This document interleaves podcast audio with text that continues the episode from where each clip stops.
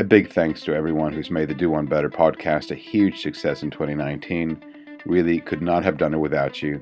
Everybody who's been on the show, everybody who's provided feedback, everybody who subscribed and shared and amplified on social media. It's all thanks to you that we hit the number one spot on Apple several times for Nonprofit UK Podcast. And you've spread the word and you've really helped us establish a great platform in philanthropy, sustainability, and social entrepreneurship. So thank you very much. 2019 has been a wonderful year, and we're looking forward to amazing things in 2020. I am Alberto Lidji, your host from London, and today I'm actually in the Dutch countryside enjoying the festive season, doing a bit of introspection in 2019, and looking forward to 2020 and the decade to come. Today I've compiled a handful of um, key takeaways from our previous guests that I personally found very useful, and I think you will as well. If you have pen and paper, Take some notes, I think it'll be useful reference for you as you seek to improve the world around us. Enjoy! I'd really love to introduce our guest, Michael Feigelson. He is the uh, executive director of the Bernard Van Leer Foundation and someone I've known for a few years. What's that key takeaway that you'd love them to uh, to keep in mind after they conclude this podcast? I think set goals that are far too big for you to reasonably achieve by yourself. Set goals that are far too big for you to achieve by yourself. One, because that's what's needed in the world, and two, it forces you into a collaborative mode, which is really important in philanthropy because it's not a given. If you have your own resources, you can't just operate by yourself. It's sure. not the most productive thing to do. But I think setting these really ambitious goals helps push one into dreaming, but also into working with others more effectively. Today, it is my absolute pleasure to welcome our guest, Kat Rosqueta, who is the Executive Director of the Center for High Impact Philanthropy at the University of Pennsylvania School of Social Policy and Practice. And what's the key takeaway that uh, you'd love for our listeners to keep in mind after this podcast? I think the key takeaway that I'd love I'd love folks to go away with is um, is that you know now more than ever, any individual can practice high impact philanthropy. It, it, because high impact philanthropy is not about the amount of money you have to give, it's about how you give it. And because of resources like ours um, and podcasts like yours, there is more and more really high quality content mm-hmm. and education programs that can help you be a, a high impact giver. And, and it's sort of like any practice. Um, the earlier you start, the better you get. So I guess my final point is just start. Use these resources that are there and um, and get excited about the impact that you can have over a lifetime of practicing high impact philanthropy. That's great. Today, it is my absolute pleasure to welcome on board Phyllis Costanza, who is the Chief Executive Officer of UBS Optimus Foundation and also is the head of philanthropy at UBS, the bank wealth management firm. What's the key takeaway that you'd like them to embrace? If they remember nothing at all except for one salient point, what is that? What do you think that they should be focused on? I think the most important point is to is to challenge everything. Mm-hmm. Is to really, you know, I've I've been reading a lot of books right now that are focused on um, people who've cheated society in some way. Bad Blood about Theranos, Red Notice, which is about an investment fund in Russia, and Billion Dollar Whale, which is about the MDB scandal. Mm-hmm. And um, you know, people go in thinking that they're doing something honorably um, and that they're supporting something that's honorable, and challenge it. You know, challenge everything. That that would be my message, especially in philanthropy. And really push. If something doesn't look right, it doesn't seem right, you think you can do more, challenge it. That would be my one takeaway. I love it. I love it. I'm going to introduce uh, my friend and former colleague and today's guest, John May, who is the CEO and Secretary General of the Duke of Edinburgh's International Award Foundation. What is that key takeaway that you think, if nothing else, just remember this one bit. Oh, it's do the right thing, and that's that sounds terribly uh, simple and um, and perhaps a little bit childish. But in everything that I do, And in every decision that I am asked to make, I ask myself the question what is the right thing to do? And, right. the, and the word right is about business risk, but it's also about values. Mm-hmm.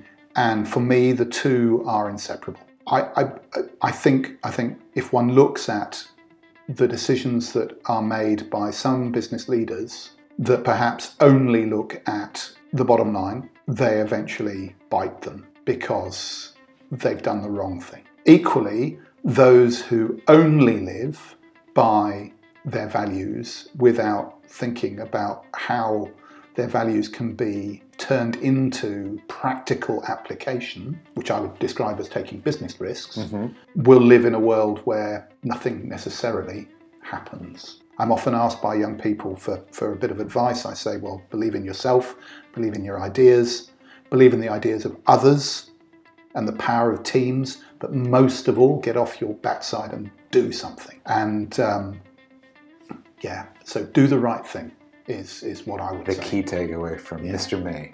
Today, I have the great privilege and pleasure of introducing our guest, Vikas Pota, who I've known for a few years.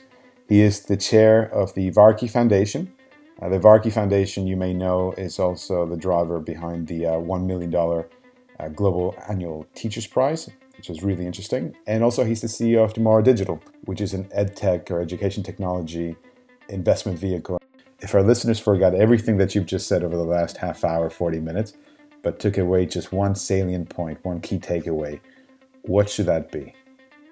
So, in education, I think nothing starts or ends without teachers. And so, what I'd like to encourage anyone who is either you know getting involved in enterprise, is thinking about a social enterprise, is thinking about um, a foundation, if you're thinking about you know a charity, um, you know make sure you consult teachers on what actually works and and involve them in the design of what you're trying to do. I think those conversations for me have been the most fruitful uh, and the most eye-opening. Uh, and so that's what I'd like to encourage all your listeners to think about when it comes to education. I have um, Grant Gordon today as our distinguished guest, and Grant is a philanthropist. So today we're going to talk a little bit about his foundation, uh, why he does what he does, uh, the things that he's passionate about. Let me ask you if our listeners forgot everything we just spoke about for the last uh, 30 minutes, except for one thing. What is that key takeaway you want them to walk away with? I think that as a philanthropist, never regard yourself as being on your own. There are networks, there are groups out there, there are people who, who are very happy and want to share their experiences. So I'd say, you know, go out, talk to people, talk to others, talk to other funders, have those conversations. And uh, I think that can be really inspiring and uh, can, you know, lead one on to hopefully greater things. Today, it is an absolute pleasure to welcome on board to the podcast Chris Trott who is someone I've known for quite a few years. He is going to be taking on an ambassadorship in South Sudan. So he's the British ambassador designate to South Sudan. What would be the key takeaway for our listeners? If they forgot everything that we've just been talking about for the last half hour or so, but one key thing that you think they should really take away from today's podcast, what would that be? I think for me, the important thing to remember is that the international community has a hugely significant but supportive role in trying to help address crises around the world. So we need to find ways to offer that support, but in a way that empowers our partners, our local partners, the local governments, others, to address the issues that they are trying to address, but in a way that they want to address them, if that makes sense. Today, it's my absolute pleasure to welcome Jessie Rasmussen to the podcast. She is the president of the Buffett Early Childhood Fund. When when Warren gave his three children funds to start their foundations, he gave them he wrote a letter and gave them advice. Um, and one piece of advice was um, uh, take risk, mm-hmm. invest in things that nobody else will invest in. Um, and because it's when you take risks that you learn. and what works and what doesn't work. And um, we've had both. so I, um, I, I love having that direction provided for us. He also was the one that said, invest for the long haul, which should come as no surprise if anybody has watched how he does his work. sure. Um, um, but th- it's good guidance for us to realize that it's okay if we can't prove that everything we've done is working. Um, it does put a responsibility on us to keep asking that question and to make adjustments when it's appropriate. And that may mean stop doing things that feel good but really aren't accomplishing what we wanted to have happen.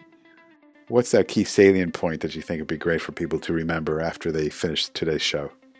I didn't talk about this, but this is one thing I would say do your homework. Don't assume you have the answers. It's not enough to recognize the importance of the early years.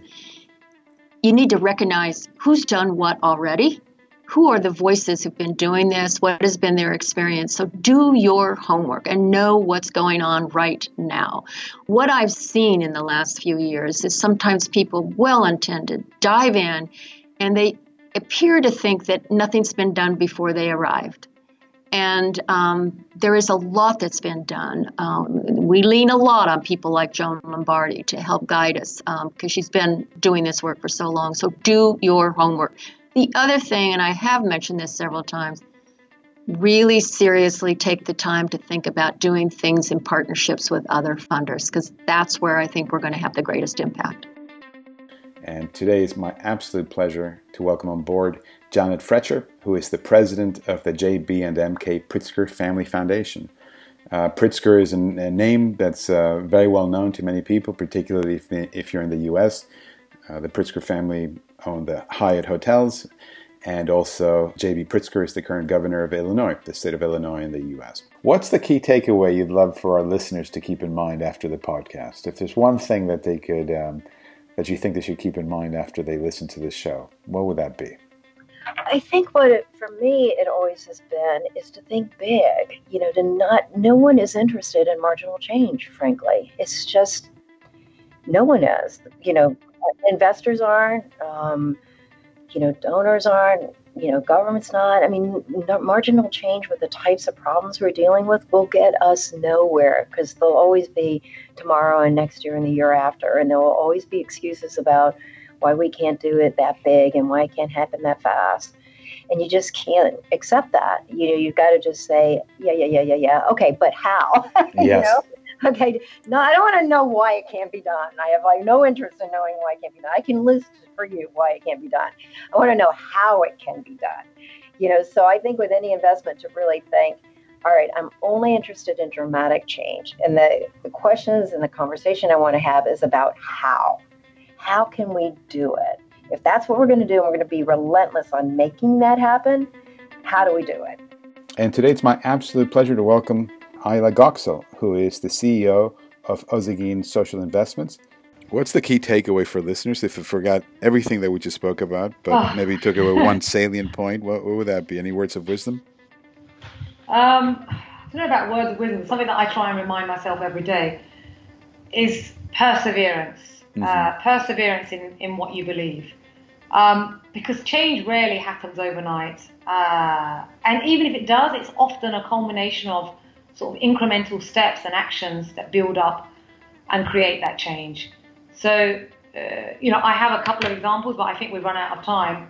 So let me just leave it at that. But the perseverance, yes, perseverance. If you believe in it, you know, just keep going, keep going. And even if you, that you're not making a difference, maybe when somebody else is doing something similar somewhere else, the your energies coming together is actually going to create that change. So don't give up. Change, change does happen Sometimes it takes a bit longer than uh, than those that are impatient among us. Sometimes it hits us and like, wow, God, did I actually have something to do with that? And you feel good. and today it's my absolute pleasure to welcome Sonja Giese, who is the founding executive director of Innovation Edge. It's a wonderful organization based in Cape Town, South Africa. What's the key takeaway for our listeners? If they walked away after the show and remembered one thing, what would that be? What's the what's the key takeaway, word of wisdom that you might have for them? I think that people tend to compartmentalize their lives. Um, and so, for example, you might be a very successful business person, and then in your spare time, you might do some work for a charity and you do something completely different from what your skill set is in business. And I think what we're trying to unlock here is really trying to find a way of marrying um, marrying those different things. So, where we see that people can really add value is where they have this aha moment between what their core competencies are, their core skill set, and the desperate need that there is out there. And then people can really make uh, exponential contributions. And so I think it really is to be to kind of, I guess, to understand what assumptions you're making about about where you can make a difference, um, and to make sure that you sort of yeah that you're open to finding those connections between what you're good at and what's needed. And today it's a real pleasure to welcome on board Leanne Rubinstein, who is the CEO of Compassionate Atlanta. I always ask guests for one key takeaway uh, that if listeners forgot everything we'd said for the last half hour, but they kept one thing in mind after the episode, what would that be? Well, I, I think I'd have to go to the golden rule. Well, they actually have a platinum rule. Golden rule is treat others as you wish to be treated. Platinum rule is treat others as they wish to be treated. Ah. And so keep that in mind as you go through your day and know that you can make an incredible difference. One person really can shift the world for another. And so, have you know, uh, passion, not fire, but really treat others as they wish to be treated is how I would. That would be the takeaway. Today, it's my absolute pleasure to welcome on board Olivia Leland, who is the founder and CEO of Co Impact. It's a global collaborative for systems change, backed by some serious funders, making out some serious grants. And today, we're going to talk about the work they do and about Olivia who I should point out actually launched the Giving Pledge as well, which I think is quite sensational. So, if our listeners forgot everything we've been talking about for the last half hour, but they took away one key salient point, one key takeaway, what would that be? What is it that you'd like our listeners to keep in mind after the episode? I think I'd say that the time is now, that there's amazing work that's happening already today, and we need more philanthropy to be focused on these efforts that really are about driving impact at scale.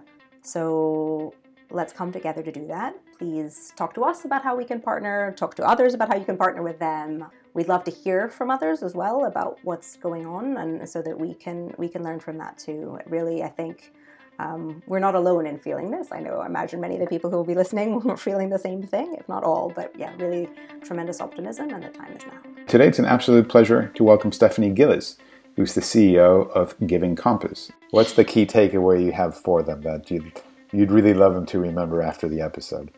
I'll try to say just one, but I think you know fundamentally you can say more than impact, one. giving with impact um, can happen regardless of how much you're giving. It's a mindset. It's not a dollar amount, um, and it doesn't have to feel daunting. Uh, there are a lot of networks and resources that can help you.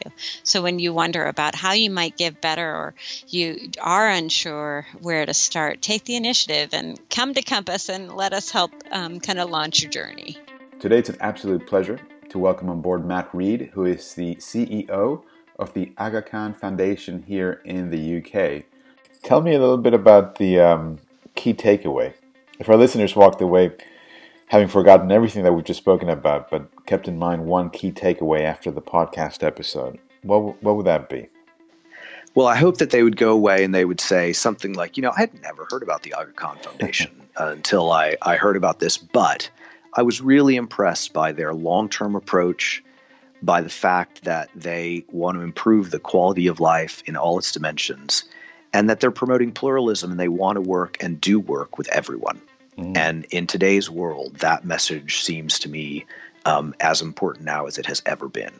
And if uh, a person listening to this podcast comes away and they was able to say those three things about long term improving the quality of life, and promoting pluralism for everyone, I think I would be just delighted um, if that was the case. And today it's a really great pleasure to welcome onto the show Dave Lawrence. He's the, uh, the chair of the Children's Movement of Florida. He's the former publisher of the Miami Herald. I would qualify him as someone who knows quite a bit about how to drive forward advocacy. If our listeners forgot everything that we've been talking about for the last half hour, but they remembered one key salient point, what is it that you'd like as a takeaway for the listeners to keep in mind after the podcast? Well, I, I, think I would say this uh, that within each of us is an ability to make something happen. Uh, Horace Mann, who had a lot to do with the coming of American public education, and public education is still the real world for 90% of all children in the United States, told a graduating class at Antioch College in the spring of 1859, he said, be ashamed to die before you have won some battle for humanity. And there's so much to be done all over the world.